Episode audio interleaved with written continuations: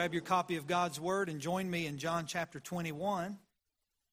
John chapter 21. Let me say that uh, earlier service, we had a great, great service. We uh, had a lady trust Christ, a visiting lady trust Christ as Savior, and uh, that was a blessing. I hope you enjoyed. If you're visiting with us, if you are, are here for the first time, we, we uh, want you to connect with us maybe after the, after the service. You can fill out that QR code or whatever, and we'd love to uh, get that uh, connected with you, an email just thanking you for coming.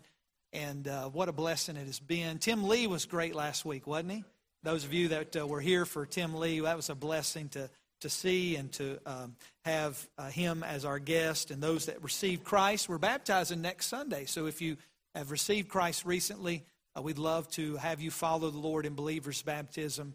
And what a great thing that would be. Uh, John chapter 21, because Tim was here last week, we, we have to go back a, a week before that. And Jesus has encountered Peter on the side of the sea there in Galilee. And they uh, are having a discussion, uh, starting at about verse number 15. And if you remember, uh, Jesus had, the resurrected Christ, had told uh, the disciples to go from Jerusalem to Galilee and to wait for him. It's about 80 miles and to wait for him until he gets there. And so, uh, of course, uh, Jesus uh, was on his way, and, uh, and the disciples must have either gotten bored or, or whatever the case may be. They, they, they started fishing. They, went back to that old nature and they started fishing. And Peter uh, began to fish, and, and they, they cast the nets on that one side, you remember, and they, they didn't catch nothing. And they see a man out by the shore, and he asked them how they're doing, and they, they said, Oh, we're doing nothing. We're catching nothing. And so then uh, they, Jesus, what they didn't know at the time, but Jesus said, Won't you cast your nets on the right side of the ship? And they did, and they caught 153 fish. And immediately John knew it was the Lord. And Peter realized that it was the Lord, and so they were, uh, they were, of course, fearful, but then also at the same time they were amazed, and they jumped out of the boat and they came swimming to the shore and brought those fish to the shore. And uh, Jesus begins a conversation with Peter, and you remember that conversation. Jesus began to talk to Peter, and he said, uh, "Peter, do you love me?" And Peter said, uh, "Well, of course I, I love you, Lord." What he meant by that is, "I like you a lot. You're a dear friend." Jesus asked him again, Peter, do you love me? And he said, Well, of course, I, I'm very fond of you, Lord. You know that I, I, I love you, but he was fond of him as a dear friend. The third time he said, Lord, uh, you know all things. You know the hearts. You know my heart. And then after each question, the Lord would then say, Feed my sheep, feed my lambs, feed my sheep. He was telling Peter, Peter, I have a, a plan for you. I've got a purpose for you. There's something even greater than what you're doing now. And I've got this plan for you, and I want you to uh, fulfill that plan. So I want you to begin with me in verse number 18 of John's gospel. And look with me. The Bible says in John 21 and verse 18, Verily, verily, I say unto thee, when thou wast young, thou girdest thyself, thou walkest whither thou wouldest. But when thou shalt be old, thou shalt stretch forth thine hands, and another shall gird thee and carry thee whither thou wouldest not. This he spake, signifying by what death he should glorify God. And when he had spoken this, he saith unto him, Follow me. Then Peter, turning about, seeth the disciple whom Jesus loved following, and which also leaned on the breast at supper, and said, Lord, which is he that betrayeth thee? And Peter, seeing him, saith to Jesus, Lord, and what shall this man do? Jesus saith unto him, If I will that thou that he tarry till I come, what is it to thee? Follow thou me. Let's pray together. Heavenly Father, we thank you for the opportunity to preach for a few minutes this morning. And uh, Lord, we do ask that God, you would meet with us like you did in the earlier service. That Lord, you you uh, saved that soul and, and how precious that was. And Lord, if there's one here today needing encouragement, I pray you'd encourage them. Lord, if there's one here today needing instruction, I pray you'd instruct them today. And Lord, if there's one here today that needs saved, I pray that they'll come to that saving knowledge of Jesus Christ. May we not just hear this message and let it go in one ear and out the other, but Lord, may it go to our heart today and we'll be a doer of the word. I pray and ask these things in Jesus' name. Amen. Look with me in verse 19 of John 21. Uh, the Bible says Jesus spoke to Peter, and look with me in what he said in verse 19. He said, uh, This he spake, signifying by what death he should glorify God. And when he had spoken this, he saith unto him, Follow me follow me. Now, this is the last command that, that Peter received from the Lord. It was the same as his first command follow me. And follow me means to learn of me, to follow my example, to follow continuously, never let up. Peter, I want you to follow me. These last verses of John's gospel is a focusing again on our Lord's dealings with Simon Peter. I want you to see the first thing this morning is this Peter's revelation from the Lord. Peter's revelation from the Lord. Go back with me to verse 17. I know we covered this last time, but look in verse 17. The Bible says, He saith unto him the third time, Simon, son of Jonas, lovest thou me? Peter was grieved because he said unto him the third time, Lovest thou me? And he said unto him, Lord, thou knowest all things. Thou knowest that I love thee. Jesus said unto him, Feed my sheep. Look at verse 18. Verily, verily, I say unto thee, which means most assuredly. Verily, verily. Anytime you see that in Scripture, it means most assuredly. I say unto thee, when thou wast young, thou girdest thyself, thou walkest whither thou wouldest. But when thou shalt be old, thou shalt stretch forth thine hands, and another another shall gird thee and carry thee whither thou wouldest not. Now, this is a revelation from Jesus Christ to Peter. They're having a conversation, and Jesus has just assigned Peter the task of preaching the gospel. He said, Feed my sheep, feed my lambs, feed my sheep, Peter. And now he tells them, that his life for him is not going to be a bed of roses. He said, Peter, I'm going to tell you right now, you're going to preach the gospel, you're going to go and you're going to pastor and you're going to do these things. And, and when you were young, you just picked your coat up and you went wherever you wanted to go. But now, one day, someone is going to gird you, which means execute, and they're going to strap you to a, a cross and they're going to put you in and they're going to strap you down. And Peter, you're going to face death because of me. Troubles will beset him on every side. He will finally meet a violent death. This is exactly what the Lord is saying in verse number 18. May I say this morning that Christ's servants have never uh, been given a promise of an easy life. You say, Well, I've gotten saved and, and uh, I'm expecting things to go well. I'm expecting things to just be smooth and, and nice. Can I tell you something? Listen, if you got saved, sometimes your problems are even more complicated.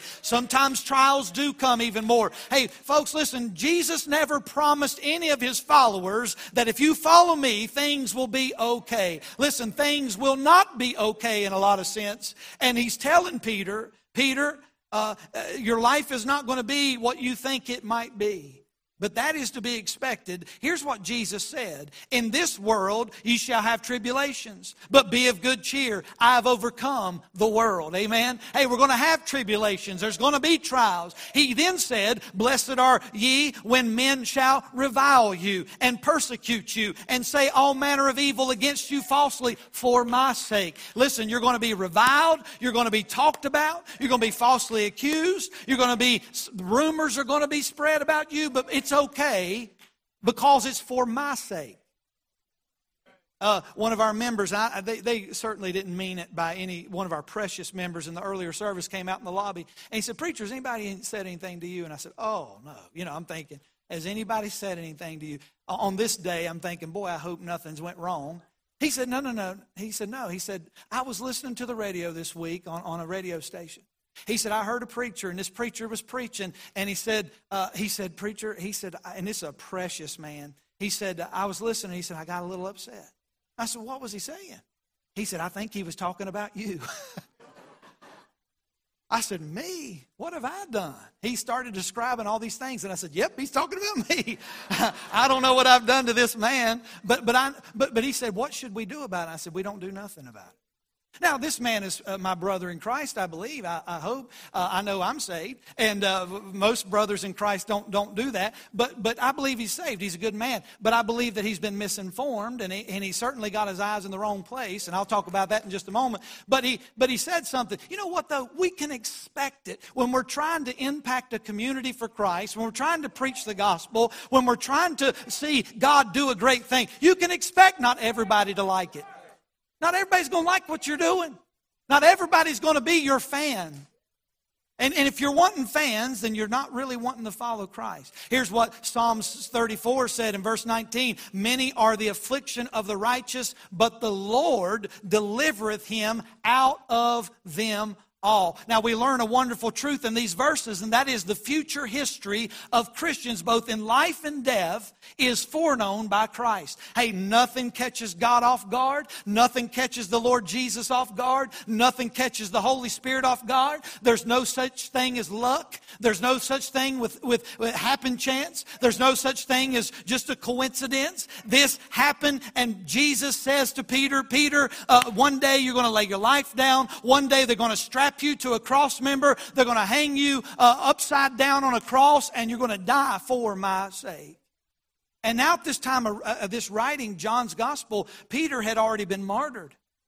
And, and, and, and I want you to uh, think about in your mind, Peter had faced this martyrdom uh, of the Lord Jesus Christ, and it would be a, a very violent death. Matter of fact, this morning I was reading about some of the tradition, history tradition, uh, from a, a man by the name of Eusebius. Eusebius wrote about Peter, and tradition says that it extends all the way back to the second century. And it informs us that Peter was crucified on a cross. If you'll go back to verse number 18, the word gird, it says, Another shall gird thee. That word gird is an expression for an executioner. So Jesus is saying, Peter, you're going to be girded up and you're going to be executed for the faith on a cross member. And, and it seems that Peter was bound to a cross, unlike Christ was nailed to a cross. And the question then would remain, maybe from the listener this morning, or maybe even from myself did Peter really realize what Jesus was saying to him? That you're going to face death, that Peter, one day you're going to die. Did Peter realize what Jesus was saying? Well, I believe he did because the same Peter that we're, that we're preaching about, Simon Peter, wrote 1st and 2nd Peter, and he said in 2nd Peter, chapter 1 and verse 14, knowing that shortly I must, I must put off this tabernacle, even as our Lord Jesus Christ hath showed me. So Peter wrote that, of course, before he had died a martyr's death. And he said, I must put off this tabernacle, my tabernacle, as the Lord Jesus Christ showed me. Somewhere along the way, uh, the light bulb came on. Peter understood that his mission was to preach the gospel, feed the lambs, feed the flock, but eventually die a martyr's death. I'm grateful. Aren't you grateful this morning that the Lord has not revealed to us the future? I don't want to know the future. I don't want to know what tomorrow holds. I mean, sometimes we're like, boy, I wish what we knew. Hey, listen, I don't want to know what tomorrow holds. I don't want to know what next year holds. Hey, it'd be sad if we seen the future. We'd see people that we love had passed away. We'd see things that we had hoped for had faded away. We'd seen things that relationships that we had hoped that would work out didn't work out. And so I'm glad that we don't see the future. But this Christian historian tells in AD 61 under Nero that, that Peter and his wife were in prison for preaching the gospel. And one morning, Peter was walking his wife to the place of execution and he witnessed his own wife's execution. She was killed before his very eyes. And Peter, while standing there watching his wife being, uh, uh, being uh, uh killed for the faith, he said this Remember our Lord. Remember our Lord. Uh, tradition says that Peter went back to his cell uh, because they wanted him. Part of his torture was to watch his wife die. And he goes back to his cell, and they say that night he led his jailer to Christ. And the next day, Peter was hung upside down he said that he was not worthy to be crucified with his head up like our Savior, and they turned him upside down. I want you to notice in verse 19 of John 21 this spake he signifying by what death he should glorify God. And when he had spoken this, he saith unto him, Follow me. This would, in this, the text in verse 19 saying that he would glorify God. God in his death would be honored by the death of his servant. Uh, when some were uh, scoffing at John Wesley, the Methodist, for some of the doctrines and practices that John Wesley and the Methodists uh, exercised, John Wesley said this at any rate, at any rate, our people die well. You know what John Wesley was meaning? God's people die well. I don't know if you've ever been in the, in the room with someone that's passed away who knew God, but I'll tell you, it's an experience.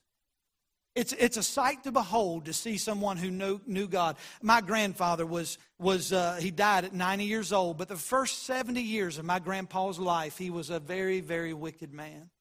He was a drunk. He was uh, uh, very much an alcoholic. He was an abuser. He provided for his family, but, but boy, I tell you, when he, he was drinking, he was mean as a snake. He'd cut your throat if he was drunk.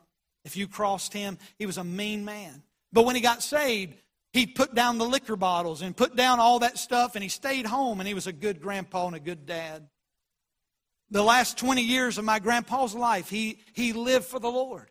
He was the kindest man you'd meet. He was a good man. It, was like you'd never known that old drunk that he was before he got saved. And, and I remember when my grandpa, he was diagnosed with, with lung disease. It was like a COPD, but it was black lung where he breathed in that coal dust from the coal mines. And he, he was breathing in that dust, and it, it eventually took his life at the age of 90 years old. But, but my grandpa, when he was laying there on that deathbed, and we were in that room and watching my grandpa uh, really go off into eternity and, and, and into heaven. My grandpa lifted his arms up in the air, and his eyes got really big, and, and, he was on no medication. He was on nothing. He was just on a breathing machine, barely alive. But his eyes open and his arms up and a smile on his face. And his, as his hands went down, he entered into the presence of Jesus Christ. Hey, if you've never seen anything like that, hey, let me tell you something. God's people die well. You say, well, Pastor, I've not finished or I've not started right. Hey, it doesn't really matter so much how you start, but it's how you finish. Finish right. It's important that we live well, but that we also die well and without murmurings, without complainings, but silently enjoying the inward peace that only Christ can give. Peter knew about that peace. And we can as well. Here's the second thing that I see about our text. We see not only the uh, revelation from the Lord to Peter, but we see, secondly, Peter's rebuke from the Lord. Now, look with me in verse number 20. The Bible says, Then Peter, turning about, seeth the disciple whom Jesus loved, following. That's John, which also leaned on his breast at supper and said, Lord, which is he that betrayeth thee? And Peter, seeing him, him saith to Jesus, Lord, and what shall this man do? And Jesus said unto him, If I will that he tarry till I come, what is it to that? What is that to thee? Follow thou me. Now, here's what happened. The Lord Jesus has just told Peter that, Peter, you're going to die for me.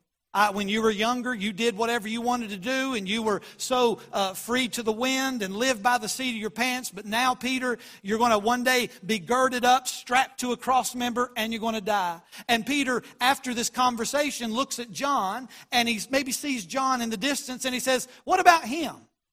What's your what's your plan for him, Jesus? What, what's what's going to happen to John, my brother? Lord, what about my brother?" Now, Peter gets his eyes off of Jesus and he puts his eye on his brother.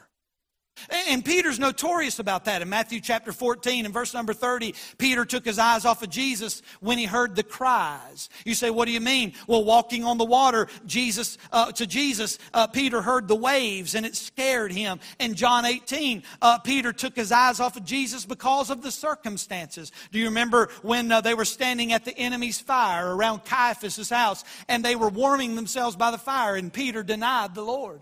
And then we see in John 21 and verse 21, Peter takes his eyes off of Jesus because of another Christian. He sees another disciple and he says, Lord, what about him? Lord, what about my brother? Now, Peter may have been slightly jealous of John's special relationship, but you got to understand, John is the writer of this gospel, and John refers to himself as the one in whom Jesus loved.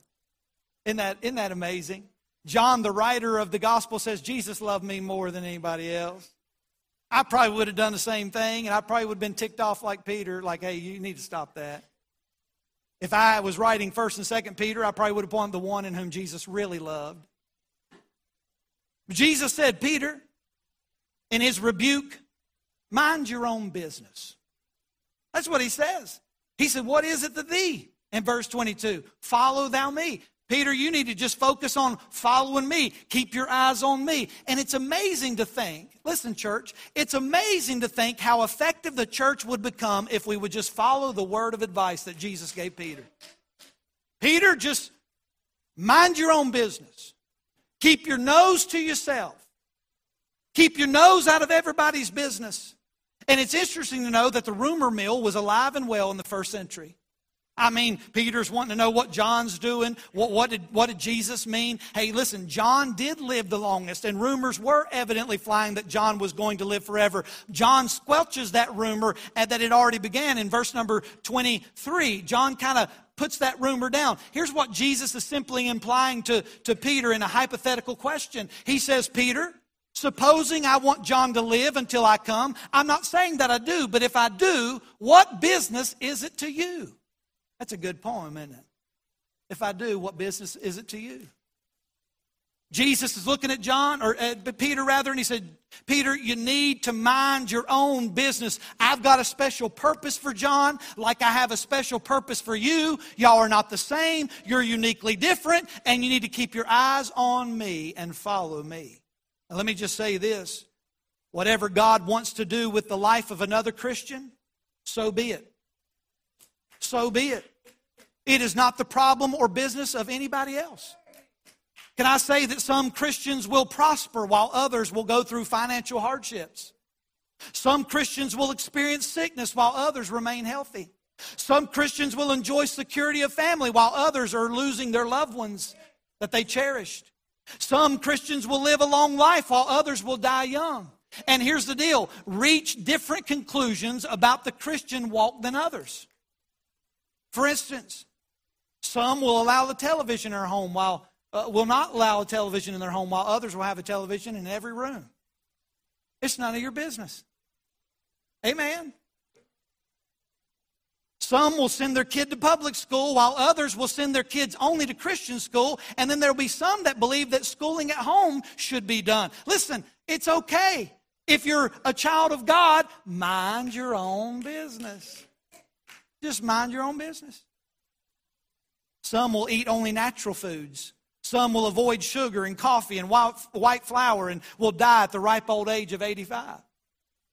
While others will have coffee every morning and white bread for lunch and chocolate covered donuts every night before bed, and they'll die at the ripe old age of 85.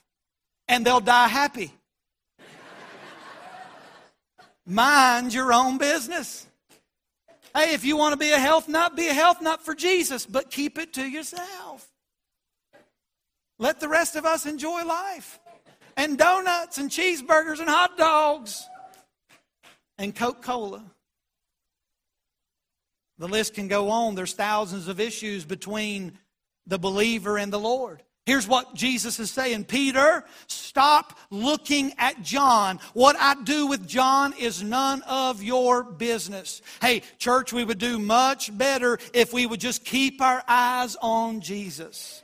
Oh, listen, social media has ramped up the nosiness of people. They creep on you and they look at your stuff and they just stalk and they ought to be arrested uh, for how much they stalk. And they're looking at everything. And listen, I know social media is to be social and you put it out there. You want everybody to see it, or at least, you know, uh, that's what you put it out there for. But can you understand this? Listen, if you're using that as a tool of the devil, stop. If it's discouraging you or you're using it as a comparison, stop. People compare all the time. There's a warning from Paul to Timothy in 1 Timothy chapter 5 in verse 13 that a busybody is someone who is busy about everybody else's business except theirs. That's a busybody. They go house to house. These days they go phone to phone or, or email to email or text to text and spend hours learning everybody else's business instead, instead of their business. Oh, I'm preaching this morning. Thank you, Henrietta. Jesus said, Peter, mind your own business. See, we start trying to tend to everyone else's business, it's always causes problems. And those problems cause diseases. Do you say? I'm talking about a spiritual disease. It, church, don't miss this. It is the spiritual disease of comparison. Now, this is prevalent among believers, but it's really prevalent among preachers. Comparing, comparing ministries to one another. God's blessing over there. Wonder why God ain't blessing here. I'm going to show you some signs this morning. This is exactly what Peter's doing. Peter is looking at the Lord and he's saying, Lord, uh, what about my, my disciple friend John? What, what's the plans for him? Why, why, are, why am I got to die for you? And he's, he's the one that's going to live forever. What, what are you going to do with him? Comparing. What about my brother? I want to offer an antidote for these diseases of comparison. I want you to look at them. The first disease or the first antidote for uh, this disease of comparison is this recognize that God made you for a unique purpose. You want to com- combat the disease of comparison, realize that God made you for a unique purpose. Every one of you, look at every one of you have a unique purpose. You're uniquely made. God formed you. He has a purpose for you. Get your eyes on Jesus. Here's the second thing. Remember that God created other people for their unique purpose. So, your unique purpose is not theirs. Sometimes we think, well, why ain't they doing it? Why are they not doing this? Why, why are they doing that over there? Hey, hey, don't worry. Don't, don't, don't, get, don't, don't get that comparison thing going because if you're not careful, you'll get your eyes off Jesus. Here's the third thing recognize that the object of your human comparison is another human. You can hurt people. They're a sinner, they're a human just like you are. And the object of your comparison is someone that's living, breathing, and whom Jesus died for. Hey, number four, realize that human comparison will always produce spiritual diseases. It always produces spiritual disease. You want to know how you can tell that you have this disease called comparison? If you say this, I'm just not measuring up. What are you not measuring up to, or who are you not measuring up to? You know what that, that could possibly be? That could be discouragement. A lot of times people are so discouraged because they are looking at someone else and they see maybe they're thriving and they're doing well and God's blessing, and they're looking at that other individual and they get discouraged because they're not measuring up to the success of another believer. Why can't I be the dad that guy is? Why can't I be the mom that that guy, oh, that, that guy is? Oh, Lord, help me, Jesus, Father. God, have mercy. In this day and age, though, you never know. Hopefully, you're not comparing to another dad mom. If you are, you got more problems in this disease of comparison. Pride. Pride can be a, sim, a, a, symptom. Pride. I'm actually better than that other person. See, pride settles in, so the comparison game, and you're looking and you're judging that other person and saying, I'm better than they are. That's still the disease. Hey, the third thing is hatred. Think about this. I will do everything possible to make the object of my comparison miserable. You say, Pastor, that sounds terrible. It is terrible. The hatred, that human that you are comparing to now that you despise because you don't measure up. How about this? I can't believe that God has used and blessed and prospered this person more than me. You know what that is? That's envy. You want to know how you got the disease of comparison? You start talking like that. I, I, what about them? Look at them. Look at how they do. Or I'm better than they are. When we ought to be keeping our eyes on Jesus because I believe uh, one way to combat the disease of comparison is to readjust your sights so that they are no longer earthly but heavenly. And Jesus is telling Peter, Peter, if you're going to follow me, you're going to have to keep looking at me. Get your eyes off of John. John is not your problem. Quit comparing yourself to John. You keep following me. Now, I want you to notice the third thing about this text is the response of Peter to the Lord as we read this text and we come down to the final two verses of John's gospel, and we've been in this gospel now for almost a year and 10 months, and we'll conclude it next Sunday. A year and 10 months, faithfully every week, we've been in John's gospel, and I, I, appreciate those of you that has journeyed through this. But we, as we read this last chapter in the conversation, the refocusing on Simon Peter, we see the risen Savior commanding to redeem a soul to follow him. He started out saying, Follow me. He's ending the book saying, Follow me. And the next book of the Bible, which is the book of Acts, we see that Peter did follow Christ. He became the preacher at Pentecost, an early leader of the early, uh, early, church, a man who never turned his back on God, a man who loved and served the Savior until the very end. Then came a day when Jesus' prophet, uh, prophecies and predictions came true. Peter was bound by an enemy of Christ and cruelly put to death some 34 years after this conversation. But when he suffered that last agonizing pain, when he bled that last drop of blood, when he took that last breath of air, he was immediately in the presence of God.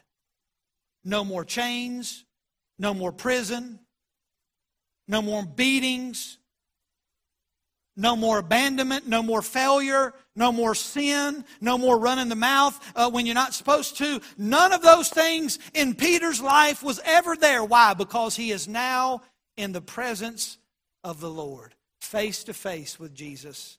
And I wonder what Jesus said when they met. I wonder what Jesus said to Peter when Peter entered into splendor and to the gates of, of pearl and the walls of jasper, and he sees Jesus Christ face to face, the one that he died for. I wonder what Peter said. Uh, you know, the Lord maybe looked at Peter and he said, It's all over now, Peter. You were faithful to your trust, you were faithful to the end. Well done, thou good and faithful servant. And I can imagine maybe Peter said this Lord, it's been worth every mile. It's been worth every trouble and persecution. It's worth everything. And I want to thank you for saving me. I want to thank you for forgiving me. I want to thank you for all eternity. That's just what I want to do. I want to thank you for all eternity for all that you've done for me. See, Peter lived his life for Christ. After this conversation, which I believe changed Peter's life, Peter lived for the Lord Jesus Christ. And finally, he went home to heaven. He had crowns to cast at Jesus' feet. And one day, when we take our final breath, all the tribulations and trials will be over. Everything that you're carrying right now, everything that's a burden to you, every failure that you've had, everything that just in your life seems to be unraveling, can I tell you, one day it'll all be over. And it's going to matter how we finished for the Lord how we finished. You're going to be remembered how you finished. You're going to be remembered by not so much how you started in this thing, you're going to remember how you finished.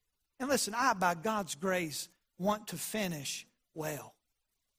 I want to finish well. I want to finish married to my wife. I want to be finished um, uh, being the father of my children. I want to finish being a pastor of a church or being a preacher of the gospel. I want to finish my course loving Jesus with joy on my face and not comparing uh, myself to others and looking down on others or being miserable because I don't measure up. God has placed me uniquely in Simpsonville, South Carolina, me and my family, seven and a half years ago. Put us right here in Simpsonville for such a time as this to glorify God, to reach sinners with the gospel, to pastor a church. I'm not the pastor of the church down the road in Greenville. I'm not the pastor of the church over in Spartanburg. I'm not a pastor of a church in Greer. I'm not a pastor of a church in North Carolina. And I'm not a pastor of a church in California. This is the church. So when I feel like I haven't measured up, it's my fault. We ought to just be looking to Christ. Mom and Dad, quit being so quit being so down on yourself. Uh, down on yourself. Quit uh, trying to uh, just uh, be discouraged all the time and oh, i'm not the mom i should be and i'm not the, the, the, dad i should be. Listen if you're measuring up to what the bible says then then fix it. But if you're looking at someone else listen you're, you're just you're just hurting yourself. One day this will all be over. Amen. We'll get to heaven. It'll all be over